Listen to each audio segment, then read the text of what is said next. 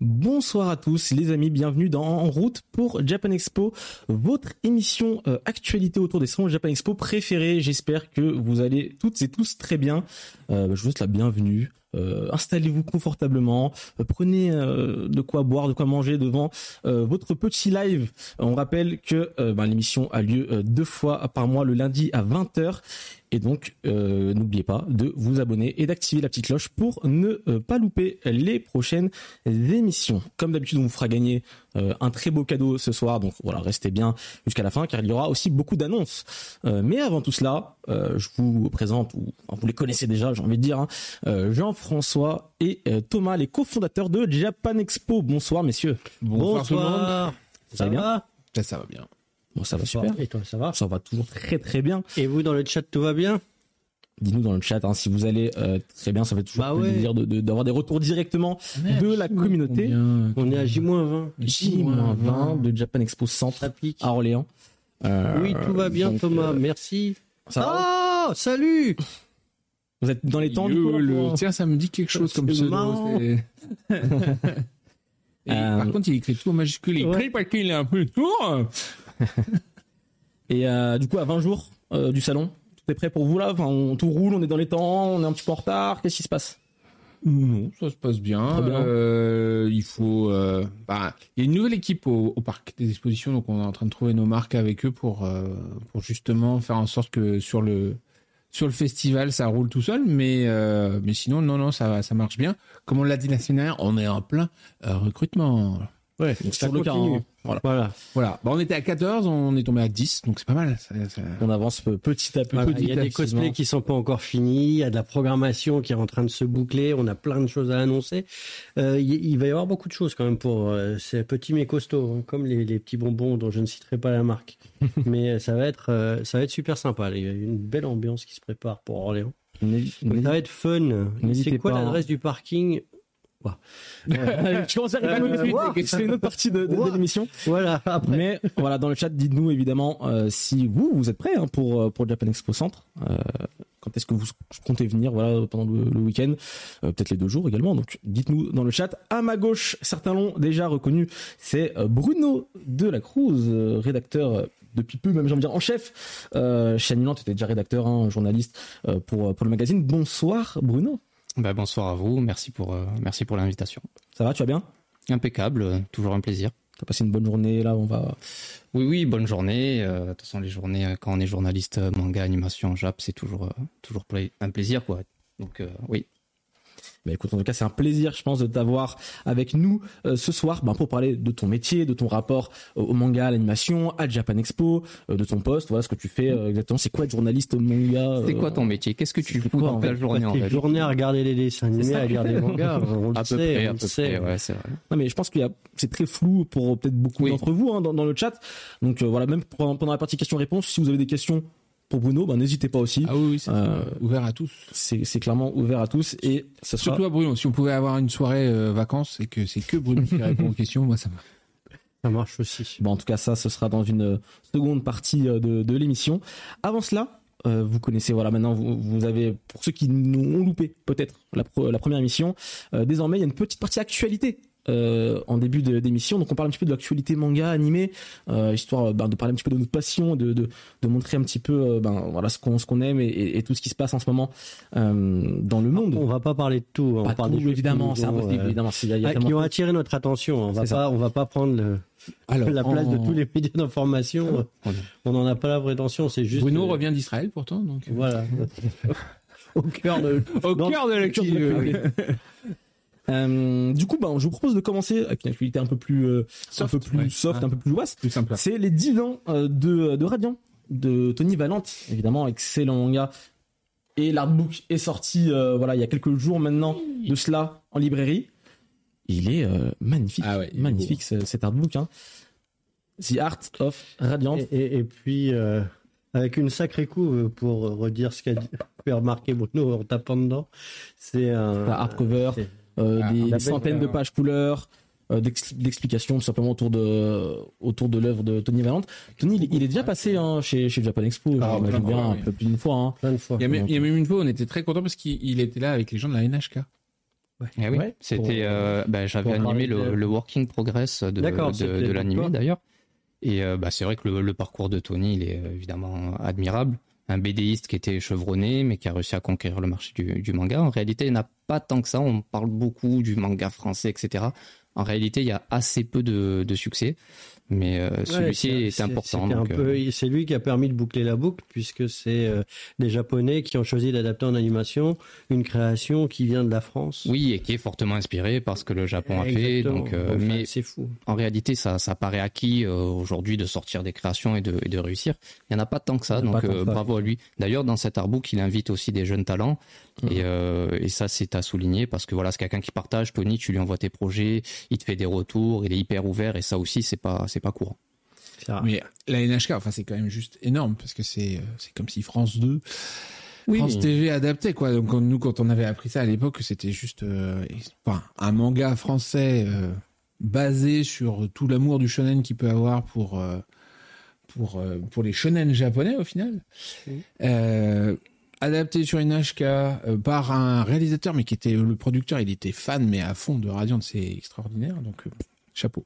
Mais ils ont fait ça de façon quand même assez sérieuse, avec ils ont donné un staff qui avait quand même un minimum de CV aussi, donc oui. Parce qu'en réalité, les Japonais n'ont qu'à se baisser pour trouver de quoi adapter quelque chose à la télé. Donc, ils sont quand même à l'affût. Hein. Quand tu remarques, tu vois tous les producteurs, même les tantos en manga, ils sont hyper curieux de ce qui se passe. Nous, on les voit quand ils viennent sur le festival à Paris. Ils vont dans les allées, ils vont voir ce qui se passe, ils vont voir les auteurs, et se demander. Et quand ils voient des choses qu'ils reconnaissent, parce que par exemple, quand ils voient de la BD franco-belge, c'est trop loin d'eux en fait. Ouais. Mais dès qu'ils voient des choses on sent il y a une vraie curiosité pour ce qui se passe en dehors des frontières du Japon. Mais le manga était édité là-bas, quand même, bien sûr. En japonais. Puis après, il y avait quand même un petit quelque chose autour de ça. Et puis ils l'ont adapté en plusieurs saisons, donc oui. Euromanga qui adapte de la BD au Japon, parce que c'est vrai qu'on a beaucoup de mangas qui arrivent en France, mais il y a très peu de bandes dessinées européennes qui est publiée au Japon. Ah oui. Et donc on a nos amis d'Euromanga qui font ça, et c'est vrai que Radiant c'était un carton, quoi. Et avant il a eu un bon succès avec Black Sad, des choses comme ça, mais Radiant c'était carrément l'étape au-dessus, quoi. Donc parce que l'artbook est disponible en librairie. Je crois qu'il y a aussi un coffret. C'est énormissime. Et je crois qu'il y a un coffret avec les premiers tomes de la série qui est disponible aussi depuis peu chez les éditions Ankama. Ankama qui sont aussi très présents. Généralement, à Japan Expo, on peut pas les louper dans le couloir principal. Mais en tout cas, voilà. On vous conseille vivement de lire Radiant si ce n'était pas déjà fait pour les quelques-uns d'entre vous. L'animé Pluto, adaptation de Naoki Urasawa, arrive à la fin du mois. Donc, très vite. C'est une série qu'on attend depuis, je pense, très longtemps. Ça fait quelques années maintenant qu'on est au courant de cette adaptation, qui a mis du temps à montrer le bout de son nez, mais maintenant on y est. Et Bruno, si je ne me trompe pas, il y a un très gros staff de vétérans quand même derrière cet animé.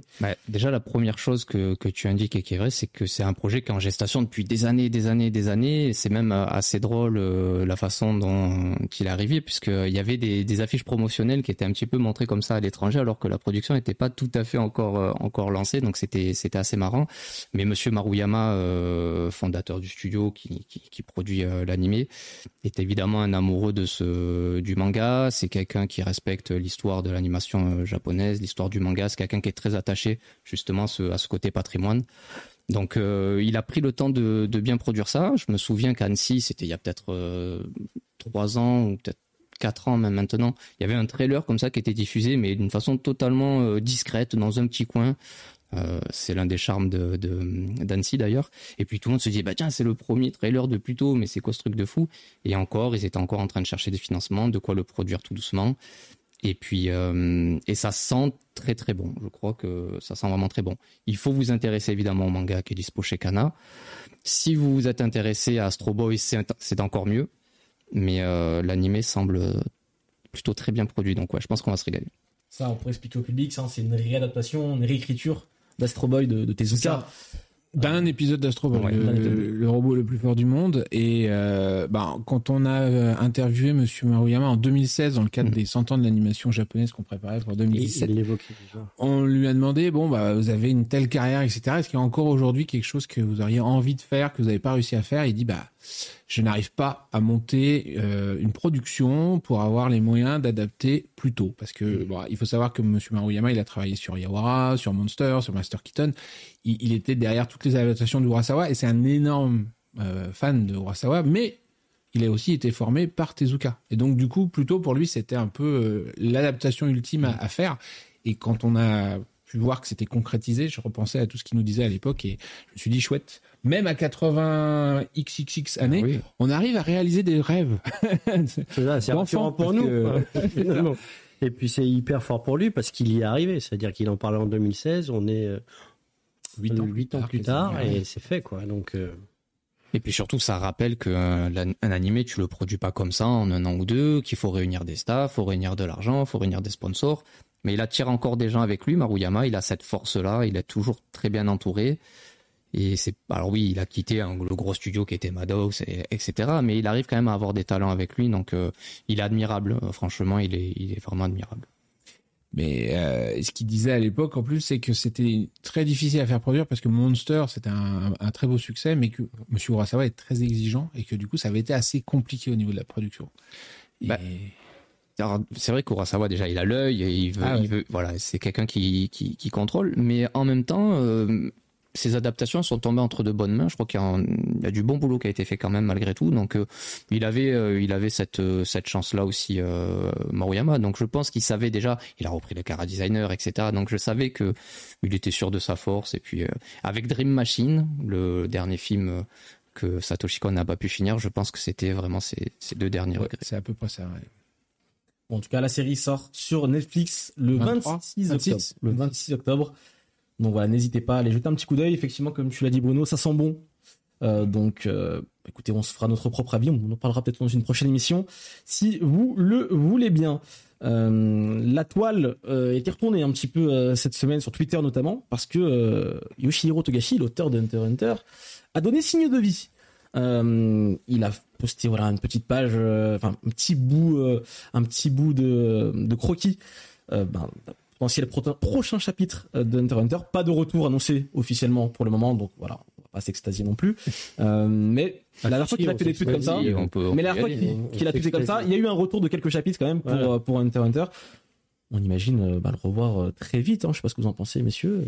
Bah, faut espérer, parce que quand on a eu la chance d'aller voir l'exposition sur son travail, c'est vraiment un auteur de génie, quoi. Et Hunter, c'est extraordinaire. Ça se réinvente quasiment à chaque bouquin, quoi. Donc, c'est un peu lent. Tu l'as mis à jour récemment, toi aussi. Tu m'as dit oui, suite à l'exposition, je me suis aperçu que j'avais loupé. En fait, je m'étais arrivé au 34, mais ça paraît tellement doucement qu'en fait, je les avais juste loupés. En fait, donc effectivement, j'ai rattrapé 35, 36, 37, et voilà. Maintenant, la suite, s'il vous plaît. Bah, ça arrive potentiellement bien. Et puis il y a de l'actu sur les licences de Togashi, tout. Bah, dans l'expo, il parlait pas mal de ces absolument que ça recommence là. C'est ça, à son dernier retour, c'est vrai qu'il a beaucoup parlé de ses soucis de santé plus en détail.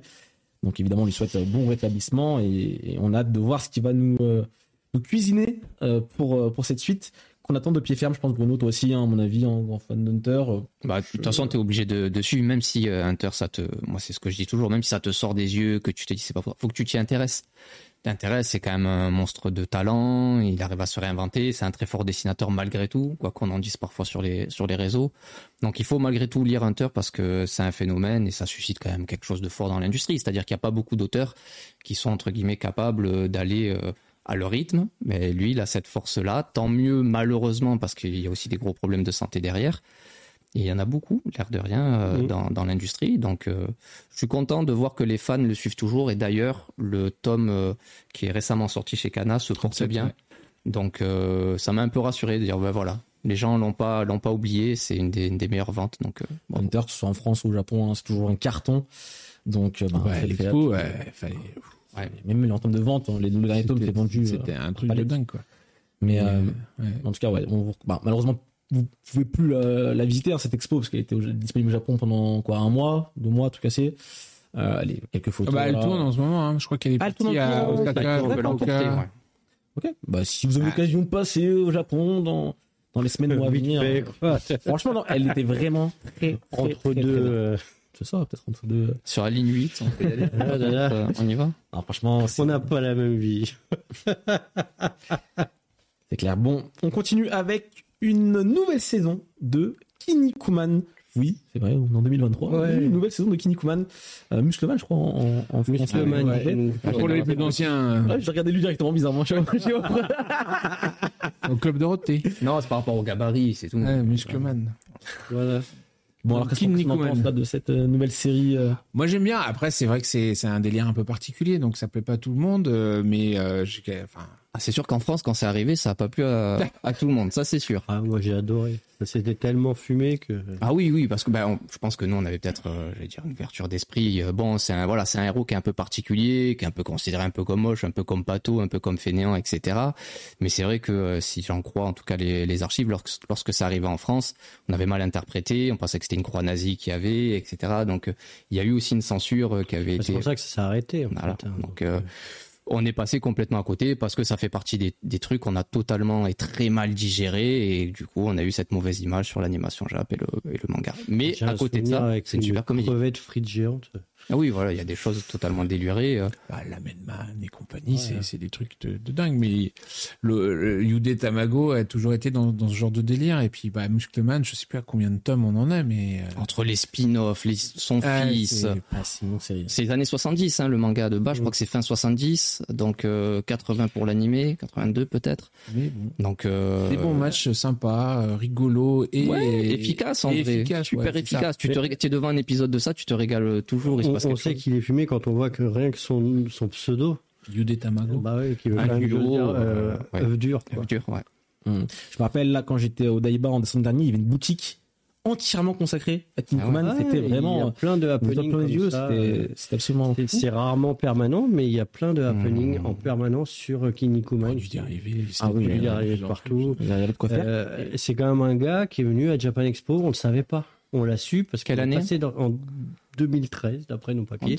J'espère que c'est vrai. Mais moi, il avait pris un stand de son côté en fait. Voilà. Il est venu genre c'était un peu comme les amis de Moto Agio qui étaient. C'est ça. Et là c'est sûr que là il était tout seul sur son stand. Coucou. Ah voilà. Incroyable. Ça c'est à Japan Expo ça. C'est fou. Et vous étiez pas au courant. Il était là. À Japan Expo. Et vous l'avez su après coup, c'est ça, ou quand vous étiez genre le samedi ou le dimanche.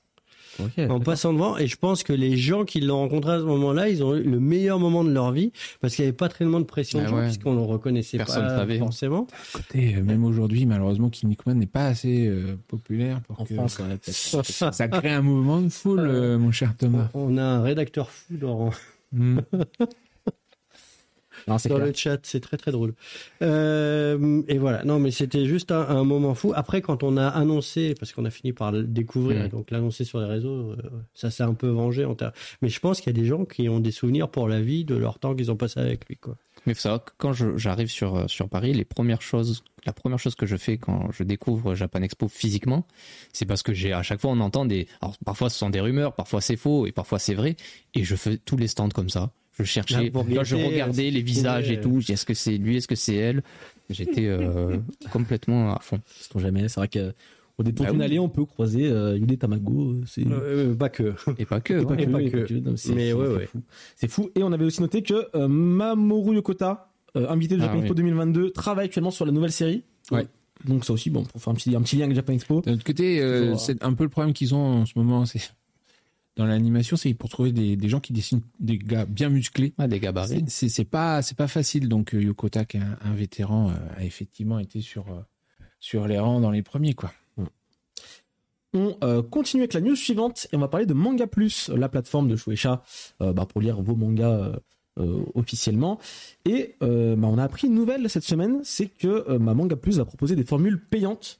Là, pour l'instant, c'était totalement gratuit. On pouvait lire les 3 derniers chapitres de nos séries préférées, pour certaines en français, pour d'autres en anglais ou dans d'autres langues.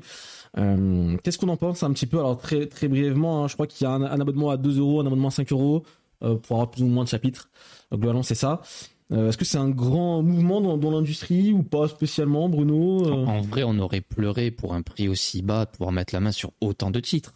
En réalité, on aurait pleuré pour ça. Bon, c'est en anglais, donc pour certains, ça va être évidemment un peu difficile, mais c'était inimaginable pour si peu d'avoir un catalogue aussi fou. On parle de toutes les séries complètes. Donc moi, il y a du patrimoine qui m'intéresse forcément. Après, à partir du moment où tu fais payer, tu vas aussi avoir des gens qui vont quitter. Ça, on comprend, c'est normal.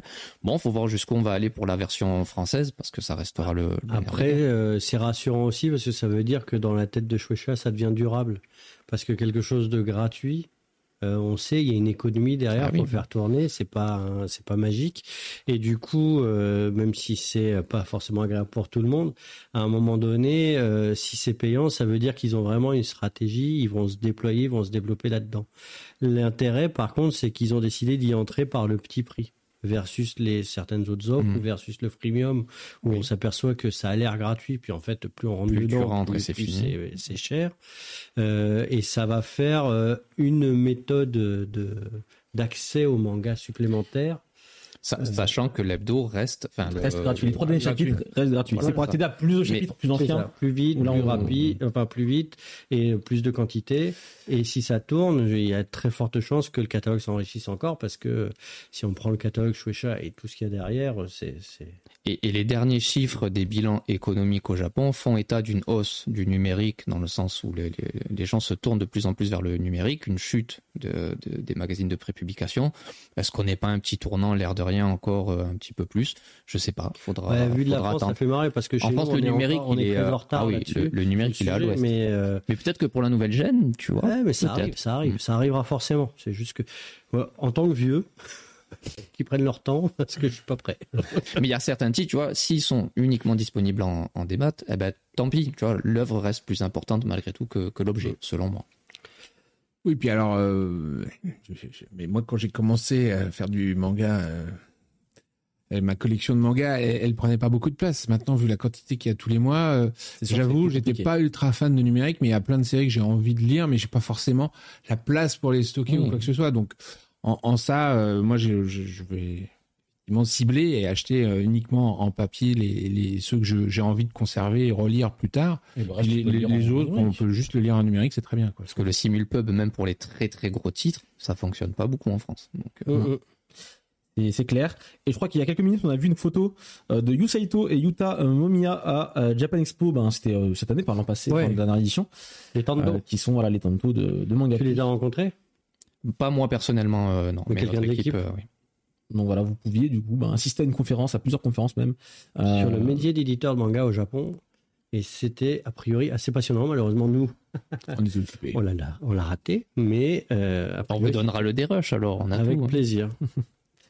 Allez, on continue avec un nouveau jeu vidéo qui est sorti, tiré d'une licence de manga. Vous l'aurez peut-être vu là, juste derrière Bruno. C'est Dragon Quest The Adventure of Dai Infinity Strash, le nouveau jeu de la licence. Il y a beaucoup de gens qui aiment Dai ici. La quête de Dai, effectivement. C'est important de l'évoquer en jeu vidéo. Jean-François disait que sur Internet, j'ai vu un peu les deux. Il y a beaucoup d'invités qui le clashent parce que voilà, puis il y en a d'autres qui sont plus modérés. Donc j'attends de l'avoir entre les pattes pour voir ce que ça donne. Ce qui est intéressant pour ceux qui ont le Game Pass, c'est qu'il sera inclus dedans. Donc du coup, vous pourrez le tester tranquillement. Mais si on m'avait dit, il y a 25 ans, qu'un jour, je pourrais jouer à un jeu de Dai, je signais tout de suite. Donc, même s'il n'est pas extraordinaire, je pense que je me le ferai juste pour le trip, quoi. Ah oui, c'est sûr. C'est clair, il sera disponible sur toutes les plateformes, tout ce qui est PlayStation, Xbox, Switch. Ça commence avec le combat contre Baran, toi. Puis après, on fait un flashback, parce que c'est le fameux moment où il efface la mémoire de Dai. Et voilà, quoi. Donc, c'est plutôt bien vu comme narration, parce que c'est pas forcément comme ça que ça se passe dans le manga. Donc c'est cool. Et tu joueras, tu nous diras peut-être la semaine prochaine, dans 2 semaines. Non, il y a Japan Expo Centre, t'as pas le temps. Je vais là, mais ça va être un peu compliqué. Ouais. Après Japan Expo Centre, on essaye tu essaieras d'y jouer et de nous en parler. En parlant de Japan Expo Orléans, on voulait parler un petit peu de l'agrandissement de l'espace de dédicace du jour. Voilà, c'est que on a été obligé. À notre grand, on a été très mon Dieu. Voilà, d'agrandir l'espace dédicace de Japan Expo Orléans. Mais pourquoi ça? Et voilà, exactement pourquoi. Parce qu'il y a trop de dédicaces, trop d'invités. Donc c'est une bonne nouvelle parce que ça veut dire que grosso modo, il y a 50% de plus de séances de dédicaces que l'année dernière, donc on est plutôt content. Et bon, il y en a plein qui vont arriver. On va voir dans les annonces, voilà. Mais on annonce pas mal de tout à l'heure, mais c'était marrant. Ça s'est fait vraiment en mode ah là là, ça rentre pas comment on fait. Et lui là qui passe derrière, fait bah là on pousse, ça passe, allez on y va. Oui, bah il y a 15 jours, on avait quand même teasé un artiste. Ce matin, pour ceux qui sont abonnés à la newsletter, ils ont eu une avant-première, puisque effectivement, cet artiste qu'on va annoncer, c'est un seiyuu. Et comme on n'arrête pas de nous dire, ah, oh, Japan Expo, les seiyuu, quand est-ce que vous en faites venir? Et ben là, on est très très content de vous dire, restez jusqu'à la fin de l'émission. Ah. On va vous parler seiyuu. C'est vrai qu'il y a eu beaucoup de teasing, hein, il y a 2 semaines. Avec les fameux bips à droite à gauche. Exactement. Il y aura peut-être des réponses. Bips qui nous ont causé des problèmes qu'on n'avait pas vu venir. Ah, faut le dire. Qu'est-ce donc je peux en parler? Enfin, c'est juste que comme il y a des bips dans la vidéo, a priori les robots de YouTube et tout ça, ils les détectent et ils pensent que du coup c'est des insultes ou des choses comme ça. Et elle a perdu en potentiel de reach juste à cause de ces... Incroyable. Comme quoi, faut faire... Alors que c'est...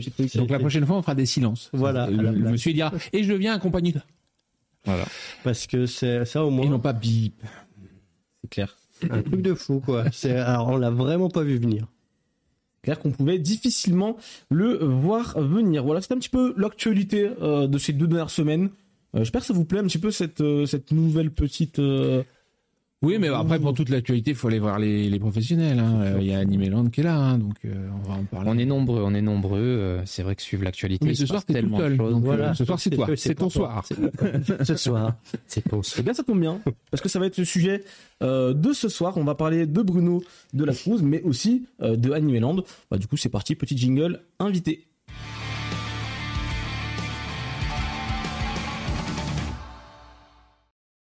C'est après. On attaque la partie invitée de cette semaine et on va parler avec Bruno de la Cruz, nouveau rédacteur en chef, hein, depuis quelques mois. Autre actu en fait, tu vois, c'est un trop de jingle. C'est ça. Alors pour être tout à fait correct, co-rédacteur en chef des magazines Animeland avec ma collègue Joséphine Lemercier que je salue si elle est là.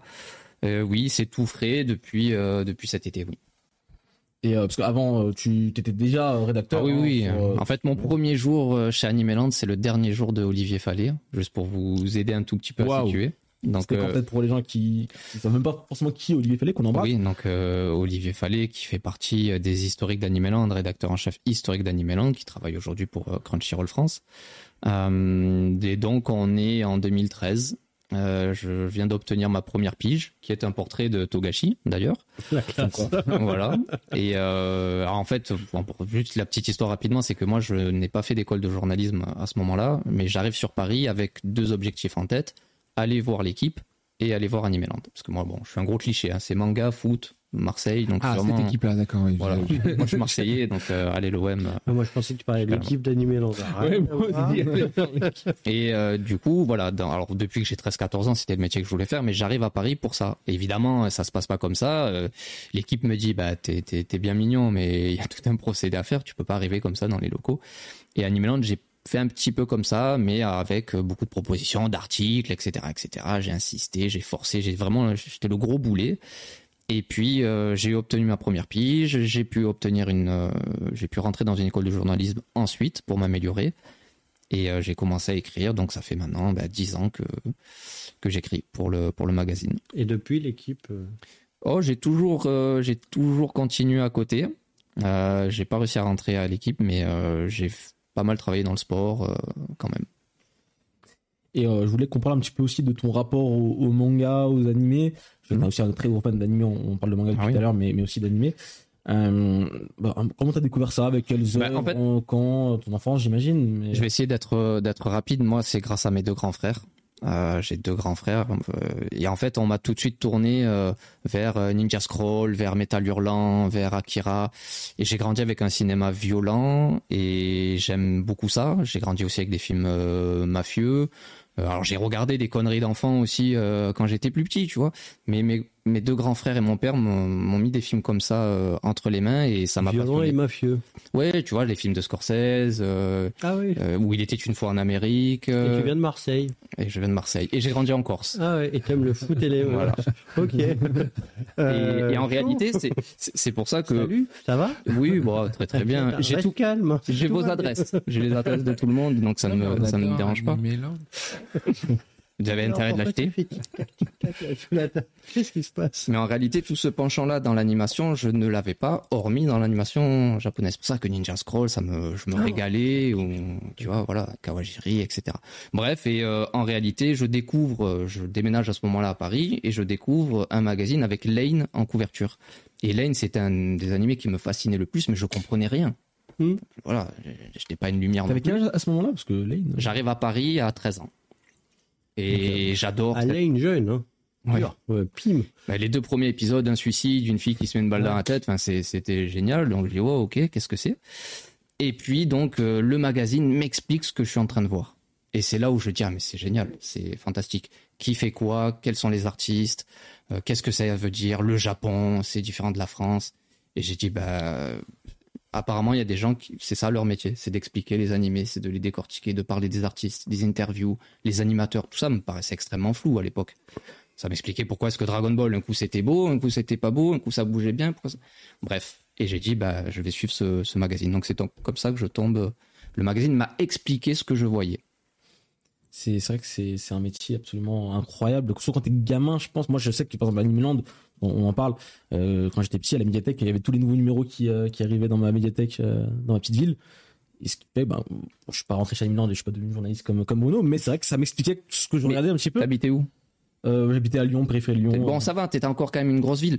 Alors, même si je suis né et que j'ai grandi à Marseille... Ouais, parce que Marseille, c'est pas la plus petite ville de France non plus. Hein. Mais en réalité, on avait une ou deux boutiques, on avait un peu d'import japonais, mais c'était beaucoup Dragon Ball, tu vois, c'était beaucoup ces gros noms-là. Après, quand je vais en Corse, j'ai beaucoup moins accès à tout ça, ne serait-ce qu'au manga ou à la presse spécialisée. Donc c'est grâce à Paris, en réalité, que j'ai pu vraiment mettre les mains dedans. Et puis commencer un tout petit peu il y a des conventions, il y a des festoches, on peut aller voir des artistes, c'était des choses incroyables.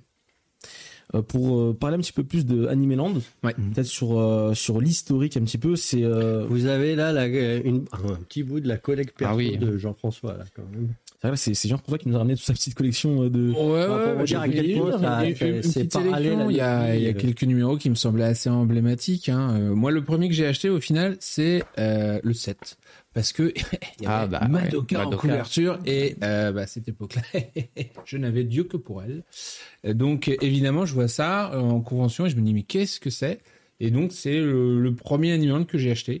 Après j'ai rattrapé mon retard parce que j'ai rattrapé les anciens numéros, etc.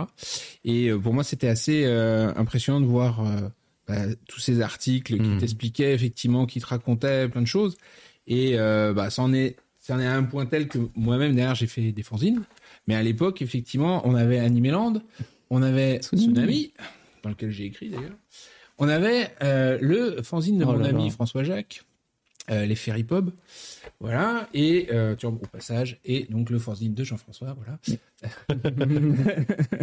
Mais en vrai, c'est super passionnant parce qu'aujourd'hui, on va dire que l'équivalent, j'essaie de grossir les traits, mais l'équivalent de ça, c'est quelqu'un qui va lancer sa chaîne et qui va parler des animés ou des mangas qui... Bien sûr, on a pas Internet. Hein, c'est un petit peu l'équivalent.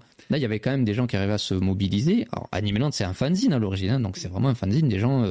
le plus jeune, Cédric, il avait 16 ans en plus à cette époque-là, je crois. Donc vraiment, c'est de photocopier, d'attacher de façon très artisanale et puis de traiter de quelque chose qui était méconnu. C'était vraiment totalement méconnu. 1991, Animeland, imaginez donc, parler d'animateurs clés, de chara-design, de...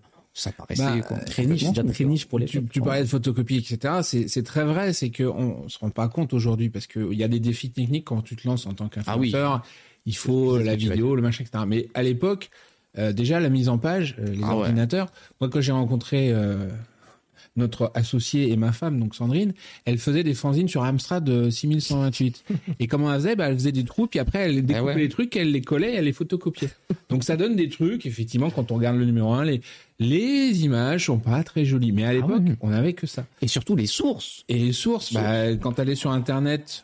vaguement avec ton 33K, t'avais des images grandes comme ça, tu peux rien alors, faire. Et avec la digitalisation, même la reproduction sur papier, moi je me souviens, on allait au quartier de l'horloge là à Paris pour faire des photocopes, c'était pas le même délire que ce qui sort maintenant et pour des prix qui étaient bien, bien importants. Bah, Animeland vient de, le nom d'Animeland vient d'une rubrique d'Animage et en fait on prenait les magazines japonais pour se nourrir, pour avoir des bases de, des bases de données parce qu'il n'y avait, que ça et puis en réalité c'était le mieux parce qu'on partait de la source Jap donc idéal en réalité. Et puis on les traduisait aussi. Alors je dis on, moi j'étais évidemment pas là. Et je pense à. Mais là, t'as un peu représentant. Bah, je pense à Yvan West-Laurence. Ouais, Yvan, les premières fois qu'on s'est rencontrés avec Yvan, avec Olivier, etc., c'était dans des conventions. Ah, oui. Yvan d'Animeland. Nous à côté, on promouvait notre association. Et puis après, on a fait des fanzines, des machins, etc. Et voilà, on s'est rendu compte après qu'on avait le même système parce qu'effectivement, on achetait les magazines japonais. Nous, on n'avait pas de traducteur, donc on imaginait parfois des trucs qui ne sont pas révélés toujours vrais. La force d'Animeland à ce moment-là, c'est aussi c'est Ilan, c'est Pierre Ginaire, Vincent. Donc, ce sont des gens qui parlaient japonais, qui étaient capables d'accompagner des invités japonais en France. Enfin, ça a été très, très important pour ça. Moi, j'ai commencé avec le 7, mais un qui m'avait marqué aussi, c'était le 10 avec Takeru. On en parlait parce que là, on avait des... Waouh, un manga en couleur pour la première fois, puis c'était pas accessible en France, etc. Et puis voilà, c'est du Terasawa. Du coup, là, en plus, vous avez les sources, et automatiquement, ça prend une autre tête. Ah oui. Dès le premier numéro, t'as Moebius en interview, déjà. Alors où tout le monde te dit que les mangas, c'est de la connerie, l'animation jap, c'est dangereux, lui te dit non, c'est des monstres, il y a du talent. D'ailleurs, Otomo, tout ça, ça adore Moebius. Donc oui, ça a un petit peu légitimé, peut-être le mot est un peu fort, mais cet art, en tout cas cette industrie. Et puis oui, il y a eu des avant-premières, il y a des interviews qui ont été menées au studio Ghibli au tout début. Donc et puis surtout, c'était une époque où les Japonais contrôlaient aussi beaucoup moins, ça leur paraissait un petit peu... Parce que quoi, ces gens-là, ils veulent me parler, bon, pourquoi alors, donc Je sais que ensuite ils sont devenus de plus en plus exigeants, hein. Voilà. Mais ce qui est génial en fait, c'est que si vous reprenez toute l'histoire d'Animeland, on en a souvent parlé avec l'histoire de Japan Expo, mais si vous reprenez toute l'histoire d'Animeland, vous verrez grandir l'accessibilité en fait au sujet, par la diversité des sujets, par même l'épaisseur des mags, on voit et ça a marqué toute l'histoire, tout le développement de l'animé à un moment où, comme tu le disais tout à l'heure, personne connaissait ça. Quand nous, on a commencé, on pouvait pas en parler avec nos voisins, quoi, parce que tu disais, tiens, et toi, t'as vu ça, le mec en face, il te regardait de... Qu'est-ce que tu crois, tu me parles? Encore une fois, une époque où Internet n'est pas encore démocratisé comme aujourd'hui, hein. C'est absolument fou d'avoir autant on peut dire que c'était pas démocratisé, parce que c'était pas tout à fait, c'était balbutiant, quoi. Même sans parler de ça, c'était même de la curiosité artistique, c'est-à-dire c'est comme si aujourd'hui, tu vois, quand tu vas proposer un manga à un jeune lecteur, bon, ça va quand même lui évoquer quelque chose, qu'il aime ou qu'il aime pas, ça va lui évoquer quelque chose. Là, on partait d'une feuille totalement blanche, à part 2-3 morceaux d'animé ou de manga, mais c'était trop brumeux pour les gens, donc non, le magazine a été important pour ça. Alors attention, on fait pas un effet, c'était mieux avant, hein. C'est vachement plus sympa maintenant où on a accès à tous les mangas, on a accès à tous les animés et c'est hyper cool parce que il faut jamais l'oublier. Mais c'est vrai que c'est venu d'un moment où voilà quoi, c'est des gens qui se sont réunis ensemble parce qu'ils voulaient parler d'un truc dont personne parlait. Comme nous, on s'est retrouvés grâce à ça. Il y a des communautés qui se sont formées, les premières communautés sur Internet, les caramels, les autres. Là, c'était des époques où on se rend pas compte, mais c'était ça quoi. Tu te promenais avec quelque chose comme ça dans la rue, on te prenait pour un starbé quoi. Ah ouais. Mais un vrai, hein. Je veux dire, il y a eu des trucs dans les médias qui sont passés où on nous décrivait. Ah oui, quand je refeuilletais, là, il y avait un truc sur, justement, le reportage de Jean-Jacques Benec sur Otaku. Ouais, c'est grand, super parce que grand. Le premier fanzine que j'ai fait, on avait quand même eu la riche idée d'appeler ça Otaku New Wave. Parce que moi, j'avais vu Otaku no vidéo, pas parce que j'avais vu Jean-Jacques Benec. Et du coup, on a vite changé de nom. Mais on avait le chic quand même. Parce que l'association, elle s'appelait SDFC parce qu'on était fans de Macross, donc, Super Dimensional Fortress Club. Et dans les conventions, tout le monde nous disait vous faites des trucs pour les SDF, c'est bien. Non, c'est pas le SDF Club en fait, c'est donc début voilà, c'est pas très fort les noms. Et voilà, et puis du coup, on voit le fanzine qui est devenu magazine, de référence. Magazine, le premier. Hop, ça y est. Là, on est professionnel à ce moment-là et Et avec des gros noms, là, je vois sur la couverture et tout. Non, 1996. Donc là, ça y est, le magazine commence à grossir ses rangs déjà. Il y a des salariés, il y a des gens qui en vivent. Ça, c'est un métier entre guillemets professionnel maintenant. Donc ouais, c'est un tournant important. Il a été mensuel. L'autre tournant important pour nous, c'était celui-là, parce que le tome 66 avec Perfect Blue, c'était trop la classe. Surtout qu'en quatrième de couverture, on avait notre première page. Ah, c'est la première, celle-là ? Okay. Ah ouais, parce qu'avant, on avait quelques lignes en disant il y aura Japan Expo, etc. Bon, ça, c'est la deuxième édition de Japan Expo. Et c'est là qu'on rencontre notamment Eric aussi. Eric Bourra. Et on a un gros souci, d'ailleurs, petite anecdote sur ce visuel-là, parce que le premier dessin qu'on a, il vient de Claire Wendling. Ah. Très grande dessinatrice, mais alors, genre, cliché de chez cliché. Ah ouais, tout. Une fille à moitié à poil en string avec des petites dents et des oreilles de chat. Et on fait, ouais, alors, ça, dans le genre cliché, je suis pas sûr que les fans vont apprécier. Donc, on a un copain de Guillaume. Un copain de Guillaume qui redessine tout, un dessin en l'espace de 2-3 jours. Et il nous livre le dessin, super, mais il est en noir et blanc. Et donc là, du coup, on nous dit, pas de quatrième de couverture en noir et blanc. Donc, j'ai passé une nuit. C'est tout. Oui, c'est la première fois que je colorisais un truc. J'étais là, bon, alors oui, alors. Et il n'y avait pas Photoshop à l'époque, ça s'appelait PhotoPaint. J'en ai sué. Dans quelle année ça, c'est 2000. C'est pour la deuxième édition en décembre. Incroyable. 2000. Et Animeland a fait partie des choses qui nous ont challengés, nous, en tant que Japan Expo. Parce que Eric nous disait à l'époque, mais si vous voulez qu'on ait un partenariat ensemble, parce que c'était vraiment... Enfin, Animeland, c'était un gars, quoi. Il faut que vous montriez des choses dans le Japan Expo qui vont plus loin que ce que vous faites actuellement dans les courses. Et on s'est creusé, t'as creusé la tête avec Jean. Voilà, bah, il y a la tête, quoi. Animeland spécial Masami Suda, Et justement, l'exemple que prenait... Eric, à ce moment-là, c'est toi, à cartooniste, nous, on a accès à des artistes, etc., machin, donc c'est normal qu'on parle de cartooniste, mais qu'est-ce que vous faites à Japan Expo pour qu'on parle de vous? Bon, voilà. Et ça a été comme ça pendant quelques années. Il a fait partie, Animeland, via Eric, on fait partie des gens qui ont aidé à poussé à construire quelque chose qui a produit le Japan Expo peu à peu, tel qu'on le connaît aujourd'hui. C'est chouette, non? C'est rigolo. C'est totalement, c'est très beau. Et Animeland aussi aujourd'hui. Merci Animeland, merci Eric au passage. Il y a toute l'équipe. Hein, et toute l'équipe, parce que derrière Eric, c'était toute l'équipe d'Animeland à l'époque. Quoi. Mais c'est vrai qu'il y a eu des moments où moi je revenais de réunion avec eux. Qu'est-ce qu'ils font qu'on passe ? C'est pas possible. Il y a une histoire commune du coup entre Animeland et Japan Expo, si j'entends bien. Aujourd'hui, vous un petit peu du côté d'Animeland, comment vous vivez un petit peu une Japan Expo Toi, par exemple, déjà, le positionnement personnel, c'est que je respecte le travail de mes aînés et l'histoire qui a été créée entre mes aînés et vous. Donc, nous, c'est toujours évident d'être à Japan Expo, déjà, premièrement. Ensuite, c'est avant tout le plaisir d'avoir des invités. Donc, moi, c'est ça. Quand je pense à un festival, c'est je veux de la convention, je veux de la conférence. Tu vois, Inoue qui te met un petit mot pour stand-up. Enfin, tu vois, c'est ça pour moi dans mon esprit. Sachant que moi, Japan Expo, la toute première, c'est en 2000, donc très tard. J'ai eu un doute là, de toute façon, moi, j'y suis jamais allé. Non. C'est en 2015. Moi, j'arrive sur Paris pour mon deuxième passage pour mes études beaucoup plus tard. Donc, j'ai pas connu les premières, j'ai pas connu Champion, j'ai pas connu KNIT. J'ai connu ça qu'à travers les discussions que j'ai avec les anciens, parce que je voulais savoir ça se passait comment avant, c'était comment et tout. Donc, mais nous, c'est évident que voilà, il faut être présent, avoir un stand, discuter avec les lecteurs aussi, parce qu'il y a plein de gens qui profitent de Japan Expo pour venir. Du coup, il y a deux photos où t'étais même pas là, en fait. Parce que les mecs qui bossent, ils sont pas là. Les mecs qui bossent, ils donnent des interviews. Ah si, il y en a une de 2022. Sur le 2012, il y a Olivier. Hein. Ah 2012, ça c'est. Ah il y a Steve aussi. Il y a Steve derrière Olivier. Ouais. À gauche aussi, il y a Steve. Et à gauche aussi, il y a toujours Steve. Ah il y a Marion en 2018. Trop bien.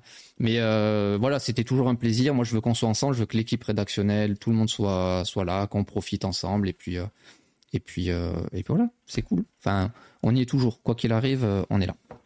c'est clair que c'est un peu l'endroit où être en mi-juillet quand t'es journaliste manga. À mon avis, il y a beaucoup d'invités assez intéressants. Et ça me fait penser que Yvan me disait parce que Japan Expo a lieu en juillet, lui il avait jamais ses vacances en juillet, ouais. Parce que Animeland était mensuel, donc il fallait à chaque fois faire le numéro pour le mois d'après. Et même si le numéro d'été était double, lui il disait bah non, moi j'ai pas mes vacances, il faut qu'il fasse le numéro de septembre. Donc voilà, il en rigolait beaucoup. Ouais. Et d'ailleurs Yvan qui est dans le chat. Ah, c'est vrai, Yvan ? Il est t'as pas vu, il arrêtait pas de t'envoyer des pseudos.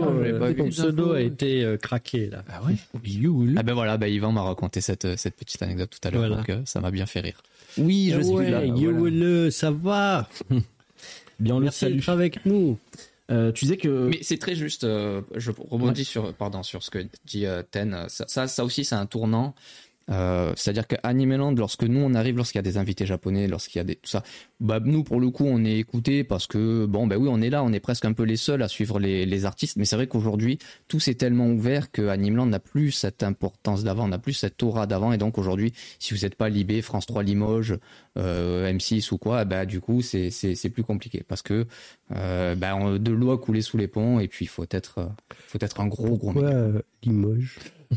Je sais pas, c'est vraiment venu France 3 Limoges, quoi. Tu vois, c'est venu d'un coup. Ok. Voilà.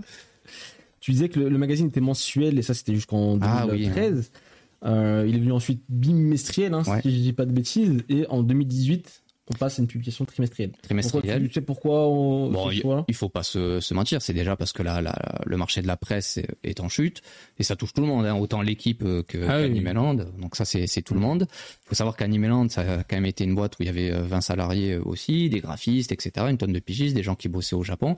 Et puis ensuite, on avait lancé un deuxième magazine, Animeland Extra.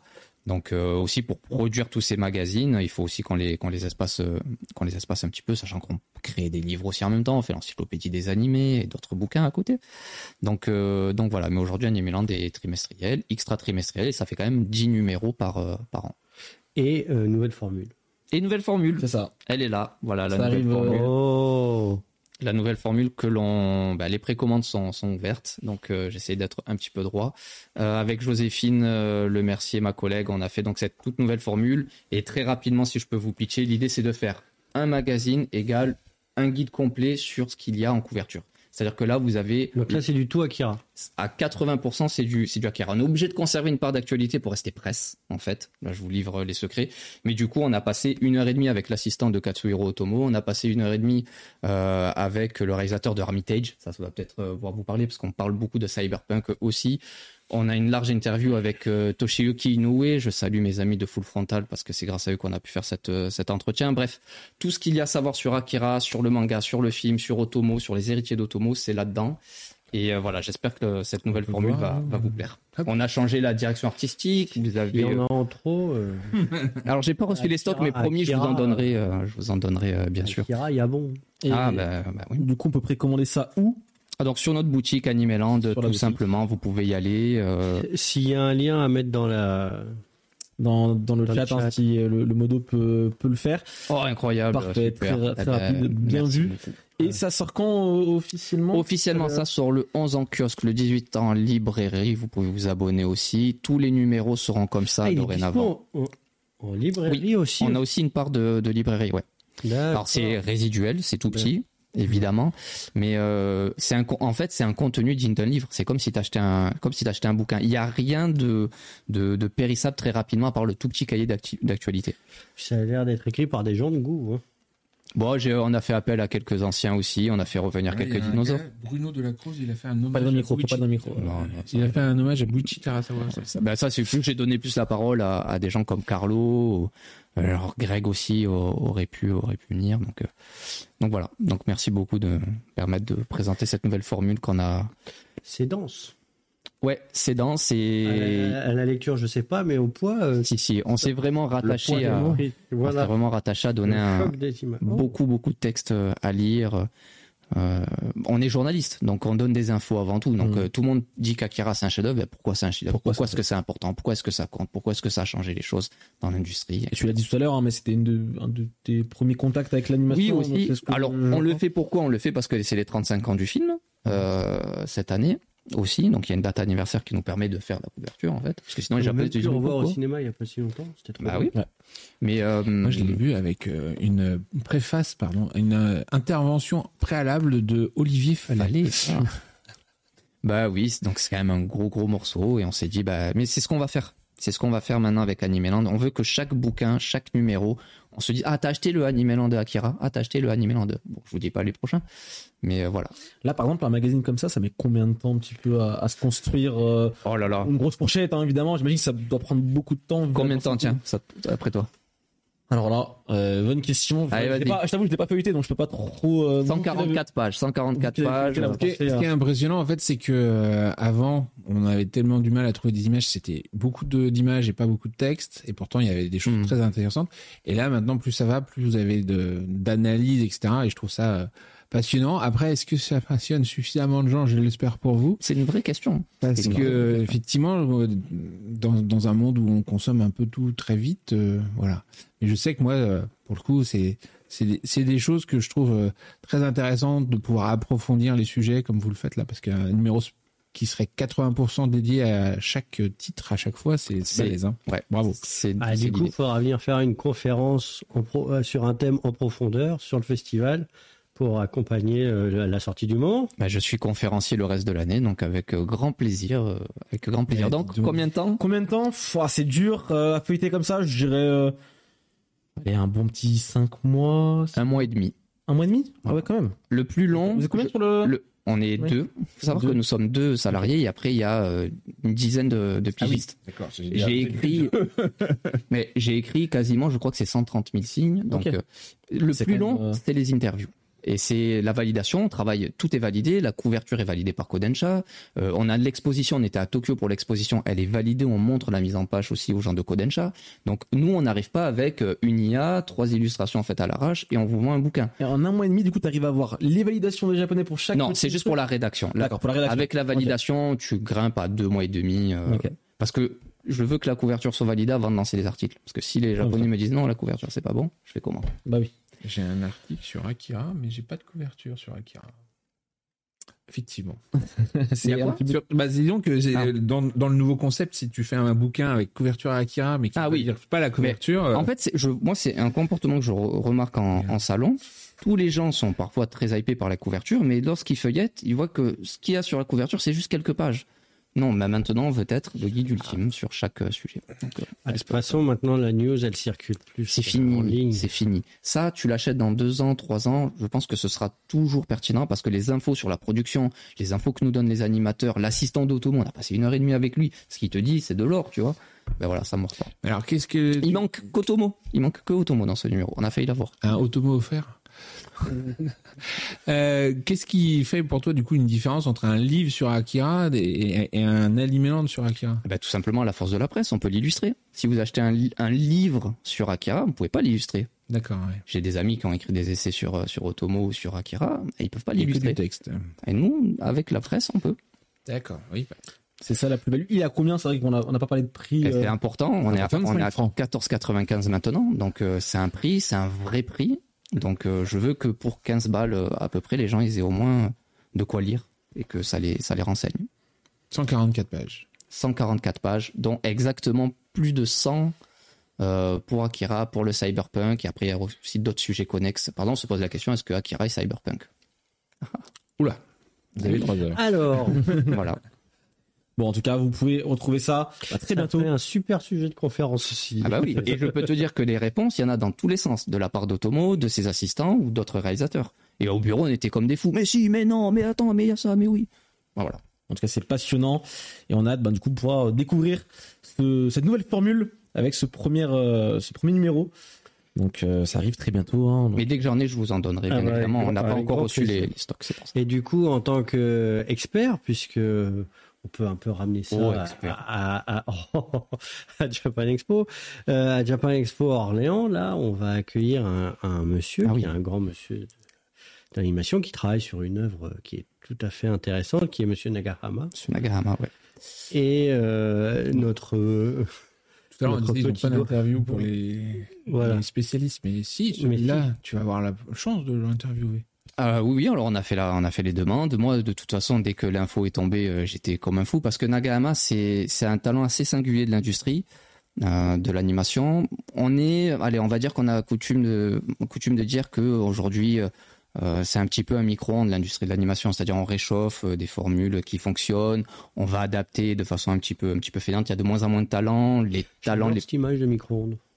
Oui, ça. Tu nous la prêtes. Mais c'est vrai, on réchauffe, on remet des vieilles licences au goût du jour, etc. Et il y a de moins en moins de talents. Tout le monde tire un petit peu la langue pour produire. Et Nagahama, lui, il arrive comme étant un talent un peu singulier. Il fait beaucoup d'essais, il va chercher des choses visuellement différentes. Il s'en fout quelque part de plaire ou de se plier à ce qui fonctionne actuellement. Moi, je vous conseillerais toujours de regarder son adaptation des Fleurs du Mal. C'est quelque chose qui est parfois décrié, qui est parfois adulé, mais il y a toujours un essai, il y a une idée d'aller vers quelque chose de différent. Et pour ça, je le trouve très très fort. C'est quelqu'un qui a beaucoup travaillé chez Madhouse. Il a aussi travaillé sur Fruit Basket. Il s'est régalé d'ailleurs sur Fruit Basket. Il a travaillé sur Utena. C'est moins dans l'expérimental quand même, Fruit Basket. Il apprenait le métier à ce moment-là. Ah, oui. Là, c'est pas le réalisateur principal. Il apprend le métier, mais déjà quand même, c'est quelqu'un qui va pas juste faire ce qu'on lui dit de faire. Donc moi, je vous conseille de voir, si possible, les Fleurs du Mal, parce que c'était aussi un gros tournant. Ça, je vois beaucoup Mushishi, évidemment. Mushishi, voilà, c'est ça, peut-être son œuvre phare, pas celle que je préfère, mais c'est peut-être son œuvre phare, qui est basée sur un très très beau manga, d'ailleurs, qui est disponible en France, sur lequel a travaillé Otomo pour la version live, d'ailleurs, permet de faire un petit raccourci. Et puis après, il va faire des œuvres qui sont parfois totalement folles visuellement. Je pense à The Reflection, par exemple, qui est disponible en France. Ça parle à personne, hein, The Reflection. Il y a peut-être 2 personnes en France qui l'ont vu. C'est un récit de super-héros qui est un petit peu imaginé avec Stan Lee. Mais là, pareil, il va chercher des tests visuels, il va chercher des designs. Alors, c'est avec Monsieur Umakoshi, donc, qui est le chara-designer de My Hero Academia, notamment. Et donc voilà, vraiment, moi je le range dans la catégorie, dans la famille des réalisateurs qui ont une vision artistique, qui essaient de faire des choses un petit peu différentes. Et là, avec Spiral, donc Uzumaki, qui l'adapte actuellement, on est typiquement dans la carte d'identité de Nagahama, c'est-à-dire de chercher encore quelque chose, parfois de dérangeant. Vous savez, quand tu vas regarder un animé, t'es pas tout à fait à l'aise, t'es perturbé. Bah, Uzumaki, c'est un petit peu ça, ouais. Tu vois, c'est ça dans le manga de Junji Ito. En même temps, aller chercher Junji Ito pour se sentir mal à l'aise, ça commence bien. Regarde les adaptations qu'on a eues de Junji Ito, elles sont quand même pas folles, ouais, tu vois. Elles sont hyper travaillées pour le format animé. Ah bah, a priori, justement, là, on va être dans quelque chose qui sera très proche de l'univers. Mais tout en ayant la patte Nagahama, tu vois, c'est-à-dire que tu te prends pas un copier-coller, tu te prends pas la case du manga, et te la mets sur un écran avec un peu de son, non. Il a l'œil pour ça, donc moi il faut toujours être curieux, il faut pas tout le temps regarder un animé parce qu'il vous plaît ou pas, intéressez-vous aux gens qui sont derrière, apprendre qui est derrière l'écran, ça vous permettra de mieux comprendre ce qu'il y a à l'écran. Et je pense que Nagahama, c'est l'un des meilleurs exemples pour ça. Quelqu'un qui a quand même un CV, qui a de l'expérience aussi, qui a une belle personnalité, si j'en crois les quelques amis français qui l'ont côtoyé, donc et on pourra le rencontrer à Japan Expo Orléans. Voilà, 28-29 octobre, donc ce sera avec plaisir, je pense, pour la plupart d'entre vous qui seront sur place, d'aller vous faire. Et du coup, sur une œuvre où tu es quand même assez dithyrambique sur l'artiste, toi, on a dit tout à l'heure, tu vas l'interviewer. Oui. Est-ce que tu peux nous expliquer en 2-3 mots comment tu prépares une interview comme ça, parce que il y a l'air d'y avoir tellement de sujets, tellement de choses que tu vas pas, à moins qu'on nous ait pas dit, mais tu vas pas passer 4 heures avec lui. Eh ben donc, si, justement, ça, je passe. Il est tellement on va peut-être le mettre sur scène alors dans ce cas-là et tu feras la conférence. Voilà, ça ira mieux. Alors je range toujours les interviews en 2 familles. Soit vous avez une catégorie pour faire toute la carrière du monsieur. Donc là, si vous avez un peu de temps, vous allez de ses débuts jusqu'à sa fin en faisant des crochets en faisant des arrêts plutôt sur ces très très grosses œuvres, soit vous intégrez l'entretien que vous avez dans un dossier plus large. Et là, en l'occurrence, nous on travaille sur Madhouse. Et donc, comme c'est quelqu'un qui a bien bien connu Madhouse, on va un petit peu aller creuser dans cette époque-là. Comment ça se passe à cette époque, parce qu'on entend beaucoup de choses sur Madhouse, on a l'impression que c'est uniquement un studio violent qui avait des OVA ou des films violents, alors c'est pas uniquement ça. Donc là, on va plutôt travailler sur une période, on a récupéré d'autres témoignages, on a interviewé des personnes qui l'a côtoyé, donc on monte un petit peu les informations comme ça. Ensuite, on vient toujours avec des plans, avec un matos, là, sur cet épisode, cette scène-là, comment est-ce que vous avez fait, comment est-ce que vous arrivez à ce résultat. Donc on essaye de l'animer un petit peu, parce que parfois un, Un invité va te dire oui, non, je sais pas, ça dépend. Et parfois, il n'y a rien à en tirer. Ikuhara, moi, c'est la seule interview de toute ma vie, pourtant immense réalisateur, c'est la seule interview que j'ai pas pu utiliser parce qu'il m'a dit 3 mots en 20 minutes. Donc j'étais hyper triste. C'est dur. Mais voilà. Donc soit on fait vraiment toute une carrière, soit on l'isole pour un dossier et on ne demande pas de dédicace en fin d'interview. Ou si on le fait, c'est pour faire gagner un magazine, comme on l'a fait avec Monsieur Ojo, qui a très gentiment accepté. C'est pour ça qu'on a fait gagner le Animeland dédicacé par Monsieur Ojo. Ah, ça c'est bien, c'est pour les fans. Oui, toujours. On essaie toujours. Et puis surtout, si nous on apporte un petit truc, c'est mieux aussi. Ça c'est quelque chose que j'ai appris pendant que j'ai appris mon métier tout simplement. Déjà que ce sont des gens qui travaillent presque pour nous, parce qu'ils produisent des œuvres pour nous. Si nous en plus on arrive, on leur demande quelque chose en plus pour nous en cadeau, alors que déjà ils passent leur vie à travailler pour nous, je trouve que c'est injuste. Effectivement, ben écoutez, on va le découper ce truc-là, on va le passer en boucle dans les salles presse de Japan Expo. Non mais attention, je dis ça, j'ai aussi fait l'erreur, moi aussi je voulais mon dessin, moi aussi je voulais mon truc, mais après... Mais c'est bien, en fait tu l'as bien justifié, voilà. Il faut se mettre... Notre métier c'est de parler du travail des autres, pas de profiter de nos privilèges, toujours en venant et en grattant, quoi qu'il arrive. Donc, parfois il y a des surprises, parfois il y a des sucreries, on les prend aussi volontiers. Mais je pense aux artistes et aux titres avant. Et tu fais bien de le rappeler. Écoutez, c'était super intéressant, encore une fois, hein, Bruno. En 5 mois, donc, pour faire un magazine. Ça, tu veux que je me fasse t'engueuler. Écoutez, je pense que vous avez peut-être de nombreuses questions dans le chat. Vous allez pouvoir les poser. C'est tout de suite les questions-réponses.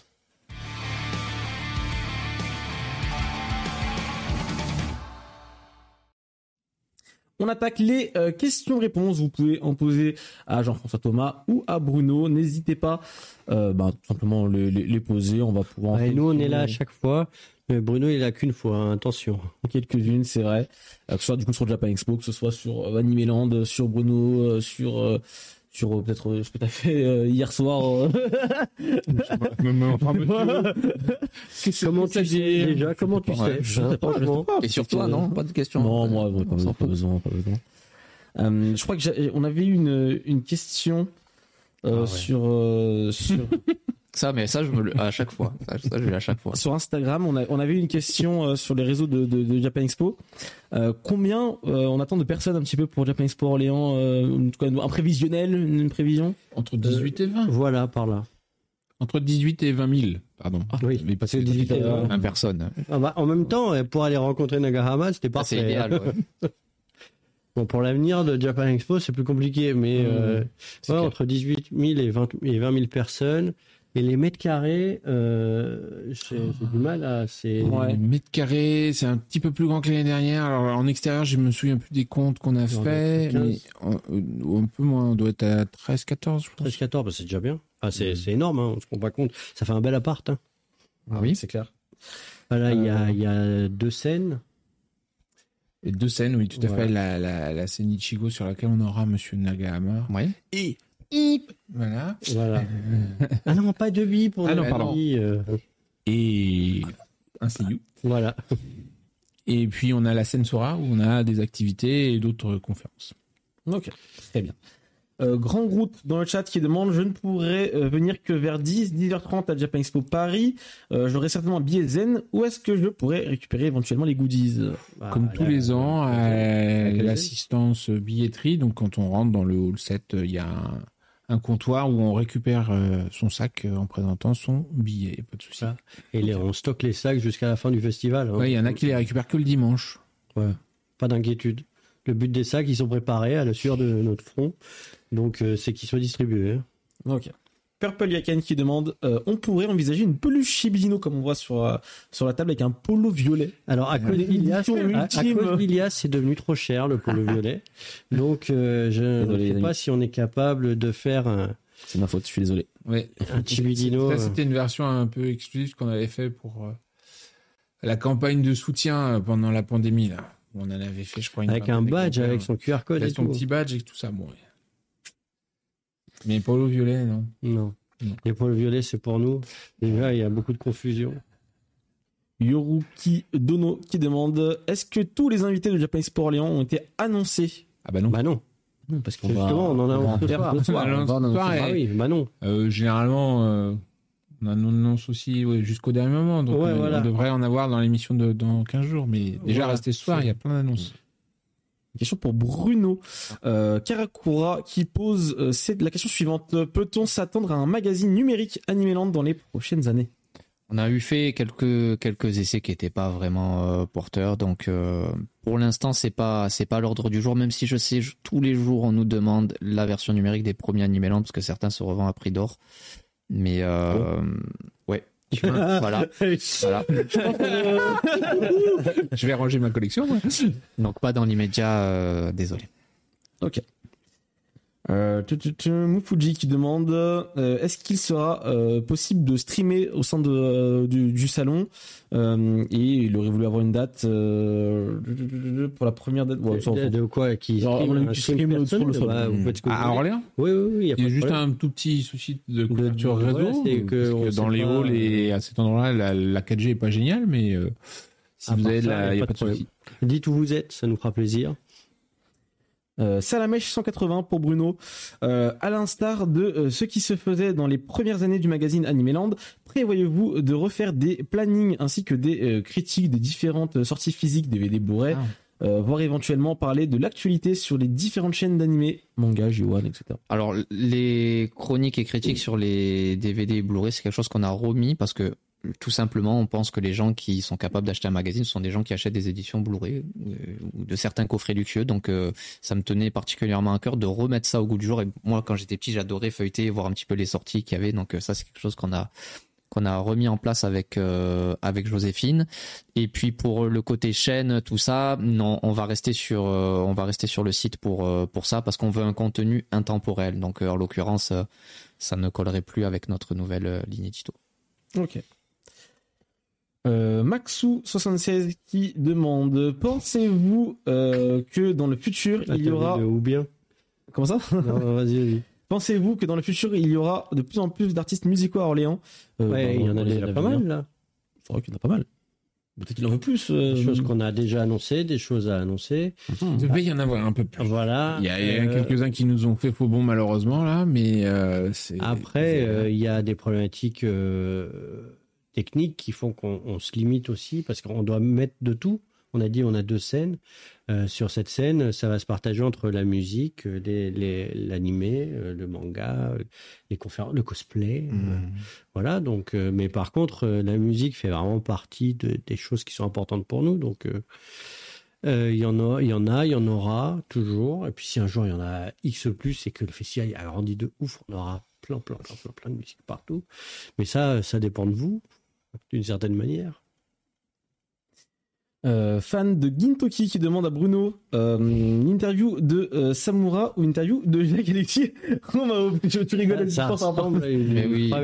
Alors non, en fait c'est tout simplement Samura, c'est mon auteur préféré, c'est l'auteur de l'Habitant de l'Infini, et Jacques Alexis Romao, c'est un ancien mieux récupérateur de l'OM que pas spécialement dans mon cœur. Interview croisée ou tu dois en avoir qu'une seule, ce serait laquelle?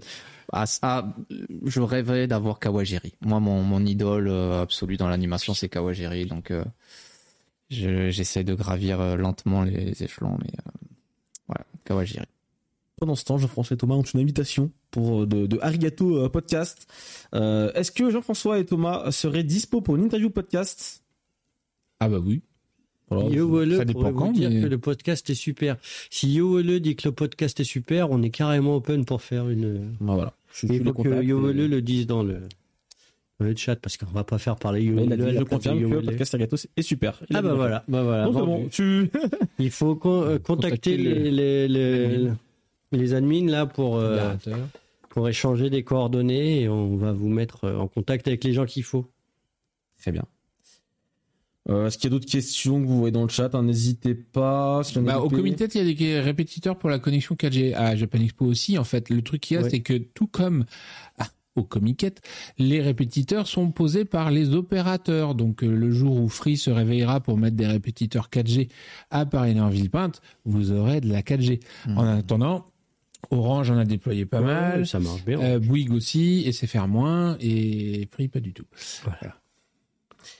Ok, très bien. Eh bien, écoutez, je pense qu'on arrive plus ou moins sur la fin des questions. On va pouvoir vous faire gagner un beau Paris, petit cadeau. J'espère, parce qu'on n'en a pas d'autres. Alors. Oui, j'imagine que c'est Paris-Nord-Villepinte. Mais Et après, est-ce qu'il y a d'autres questions? Y a-t-il, il y aurait un moyen d'avoir un jour un concert Anisong? C'est gentil de poser la question, mais on l'a déjà fait, puisque en 2019, on avait le Anisong Festa qui était présent. Trop bien. Qu'on était en train de préparer le Anisong Festa deuxième édition pour 2020 et Covid. Voilà. Et pour l'instant, les Japonais, ils sortent du Covid. Mais ça reste dans le chapeau et ça pourrait bien ressortir rapidement. Et je veux bien fêter les 40 ans du film Macross si tu fais partie du projet et qu'on fait quelque chose. Mais on va déjà fêter pas mal d'anniversaires, donc il ne faut pas qu'on traîne trop si on veut avoir un petit peu de place. Je suis bien d'accord qu'il faut faire quelque chose pour Macross. Mmh, c'est clair. C'est clair. Ton article de Animeland dont tu es le plus fier? Aucun. Dès qu'on termine un article, on vise tout de suite le prochain en faisant mieux. Ok, donc finalement, pour toi, ton meilleur article, c'est le dernier que t'as fait à chaque fois? C'est le prochain? Non, on est toujours... moi, comme je dis, j'écris pas sur mes coups de cœur ou les séries que j'aime bien. J'écris sur ce que l'on doit écrire, ce que l'on doit traiter. Donc, il n'y a pas spécialement de fierté. Je pense qu'on sera jamais au niveau du travail qui est produit par les artistes. Donc, dès qu'on a fini un article, dès qu'on a fini un dossier, un numéro, là, par exemple, aussitôt le numéro fini, j'ai la tête au prochain et il faut faire mieux. Le prochain qui sera dédié à...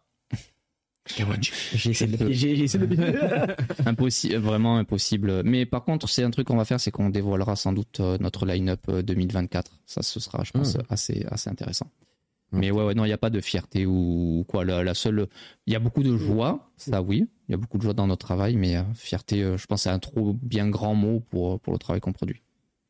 Les dernières petites questions un peu rigolotes, ou pas vraiment d'ailleurs. Vous avez eu des inquiétudes d'invités japonais sur la polémique française des punaises de lit? C'est vrai qu'on en parle beaucoup en ce moment. Curieusement, non. Non, pas eu de retour. Les invités japonais qui viennent à Orléans ne sont trop, j'imagine, pas très inquiets de ça, a priori. Mais... J'espère. Les punaises de Lille. Les punaises de Lille, oui. Alors, c'était la braderie de Lille, tu veux dire, Yvon. Bon, allez, on va pouvoir... vous faire gagner un superbe cadeau grâce à Asmodée et ce sera du coup Timeline Twist qui est tout simplement un jeu où à l'intérieur, Thomas, tu me disais qu'il y a une carte. Donc c'est un jeu où on pose des événements dans l'histoire. Hein. Et une des cartes qui a été publiée par Asmodée pour Japan Expo dernier à Paris, c'est une carte avec l'événement de Japan Expo à replacer dans l'histoire de la timeline. On ne sait pas ce qu'il y a exactement sur cette carte. C'est très mystérieux parce qu'on leur a demandé pour la montrer, mais on n'a pas eu. Donc voilà, vous la découvrirez en gagnant vos jeux ou en allant l'acheter. A priori, c'est un jeu qui est très très très drôle. De ceux qui y jouent nous ont dit que c'était hyper entraînant. La version Twist, c'est la version coopérative du jeu en fait. Voilà. Donc c'est vraiment très sympa. Il y a 3 gagnants, c'est ça je crois qu'on me fait un signe en régie. Donc on ne sait pas vraiment s'il y a 3, mais je pense que oui, hein, comme d'habitude. 3 gagnants pour 3 personnes dans le chat. Il faut taper tout simplement temps TE. MPS, temps, le temps. Donc vous tapez temps dans le chat et on tirera au sort juste après les annonces pour voir qui a gagné et on vous enverra ça incessamment sous peu. Avant ça, c'est évidemment les annonces de la semaine. Du coup, c'est parti, les jingles.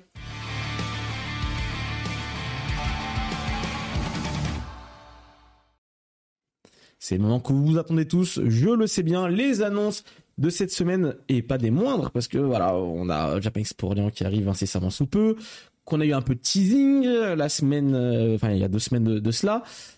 Peut-être on va peut-être avoir des informations. On garde pour la fin.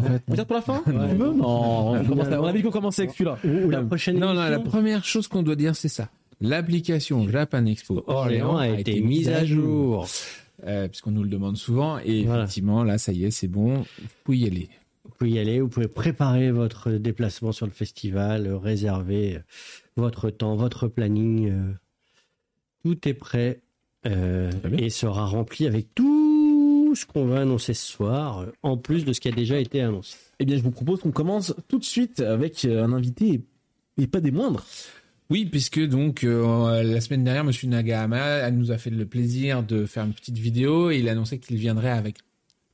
Et donc cette semaine, on a le plaisir de pouvoir enfin vous parler de ce membre d'un groupe de J-pop qu'est Nine. Nine, tout à fait. Qui est donc Seiyu, puisque elle a fait notamment Cutie. Dans Space Dandy. Elle a travaillé sur des personnages de Hunter x Hunter, dont on parlait tout à l'heure. Tsubomi Takane dans Mob Psycho 100. Et puisqu'elle vient avec Monsieur Nagahama, c'est parce qu'il y a une petite... voilà. Un petit lien connexion. Dans leur actualité, dans une petite connexion, c'est qu'elle est effectivement la voix du personnage principal de Uzumaki, à savoir Kirie Goshima. Voilà. Ok, trop bien. Mais et alors, qu'est-ce que c'est que c'est son nom? Et elle s'appelle... Blague à Yvan, désolé, voilà, je rends hommage à notre maître. Donc, elle s'appelle Uki Satake. Bon, voilà, elle sera là. Voilà, elle sera là les 2 jours. Elle sera là les 2 jours. Elle fait une conférence avec Monsieur Nagahama, mais aussi une conférence seule titrée Une voix versatile, pour avoir le détail, parce que j'imagine que ça va parler du métier de comédien de doublage. Mm. Et pour avoir le détail, nous vous invitons à aller voir sur l'application mobile qui vient d'être mise à jour, où le programme sera uploadé rapidement. Parce que j'avoue qu'avec ce titre-là, on va avoir du mal à vous expliquer exactement de quoi il en retourne. Je crois qu'on a une vidéo, donc on va nous l'annoncer tout de suite, tout simplement. Bonjour à tous, je m'appelle Uki Satake. Japan Expo サントルに初めて参加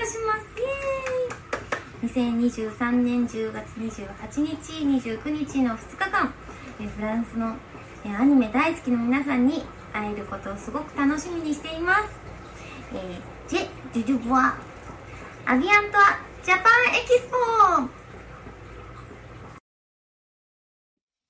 ポ。Uki Satake sera présente le 28 et 29. Et petit disclaimer, elle vient bien pour son travail de seiyuu et pas de chanteuse. Comédienne de doublage. Oui. Voilà, comédienne de doublage et pas de chanteuse du membre de groupe de J-pop Nine. On continue avec un nouvel invité. Bah, encore un comédien de doublage. Ouais, comédie de doublage. Français. D'ailleurs, ce soir, c'est un peu la thématique. Ouais. Donc, on a le plaisir d'accueillir un comédien de doublage français, la voix de Natsu dans Fairy Tail. Donc. De Toge dans Jujutsu Kaisen. Et continue. De faire tout son CV. Oh bah oui, allez. Mais après, moi, je connais pas bien cette série. Donc, bah, je sais que c'est une série live, hein, quand même. Mais...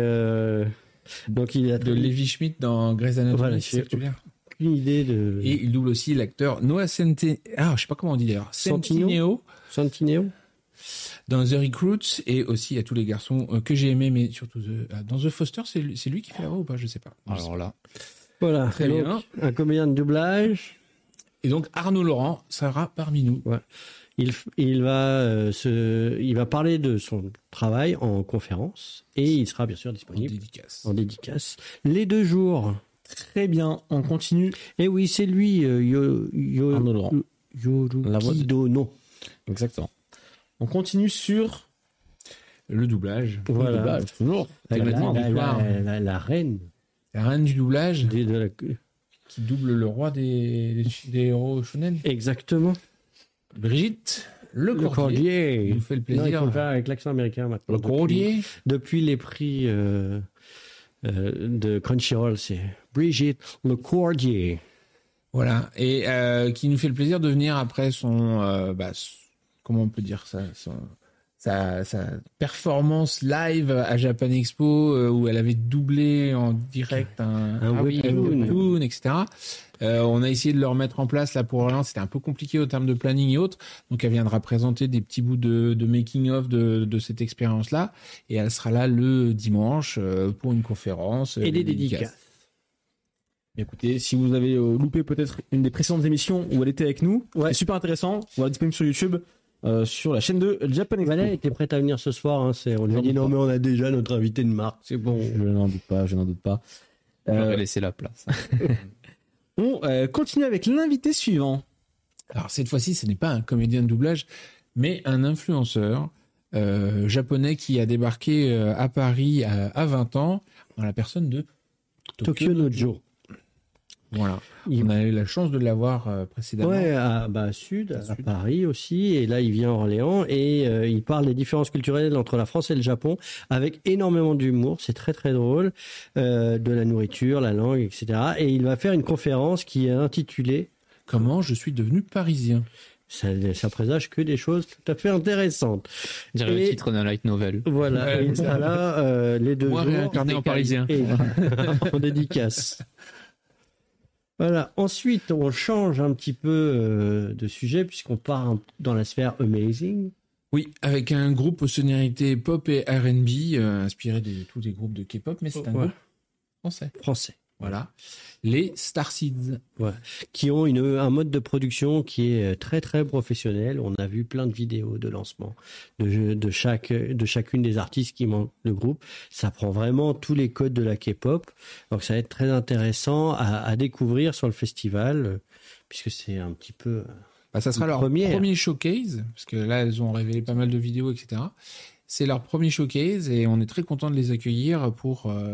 se showcase le dimanche. Très bien. Une belle curiosité. Et on voulait revenir un petit peu sur les stands aussi qui seront présents à Orléans. On avait parlé un petit peu la dernière fois et c'est vrai qu'il y a eu pas mal de mises à jour, notamment dans les animations avec des stands de cosplay. Ouais, avec Cosplay et Génération Multiverse qui représenteront des photocalls, des ateliers, des animations. Et pour les fans de Saint Seiya, Miss Close News fera découvrir des dioramas avec des miscloses dedans. Voilà. Et c'est hyper bien fait. C'est très très beau. On voit quelques photos là. Donc ça c'est top. Et sur la partie jeux de société, on est content d'accueillir à Orléans pour la première fois la boutique Parkage qui va animer un bel espace puisqu'on va avoir 36 mètres carrés de tournois de jeux de cartes, de présentation des démos, jeux de société, etc. Il y a en plus leur stand qui sera là pour vous proposer les produits en vente, mais il y a un espace super sympa. Ils vont mettre en place une braderie avec tout un tas de promos sur des jeux qui sont à vraiment bas coût, donc c'est sympa. C'est parfait pour découvrir en fait des nouveaux jeux. Et on va bientôt communiquer sur la liste des tournois de cartes avec les prix qu'il y a, etc. Donc il ne faudra pas rater sur le site et les réseaux sociaux. Parquet, c'est vraiment une boutique de référence dans l'univers du jeu et ils invitent en fait les éditeurs pour les démos, pour les tournois.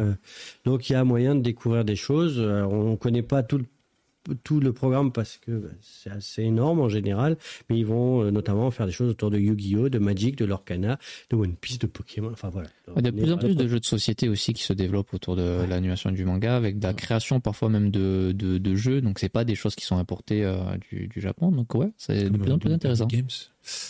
Dans le Panic Games en fait, c'est vrai. Mais on avait travaillé, c'était sur cet été où on avait un jeu en avant-première justement, très sympa sur.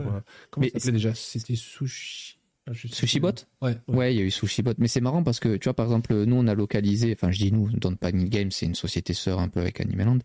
On a localisé le Cowboy Bebop, tu vois. Par exemple, Cowboy Bebop au Japon, c'est pas grand-chose en réalité. C'est culte aux États-Unis ou chez nous.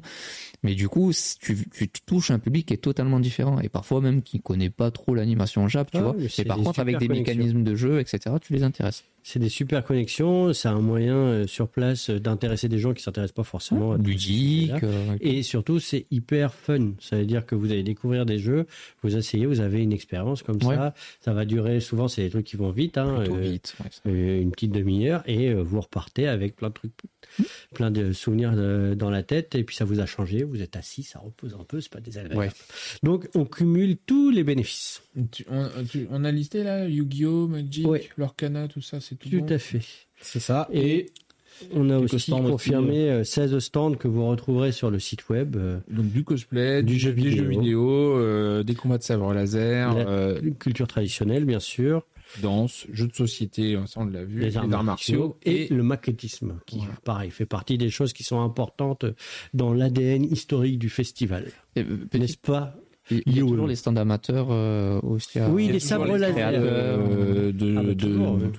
On les a déjà mis en ligne. C'est-à-dire que si on veut voir la liste, ils sont disponibles en ligne et souvent ils remplissent leur page, mais pas assez. Parce que c'est à eux de remplir leur page. C'est ça.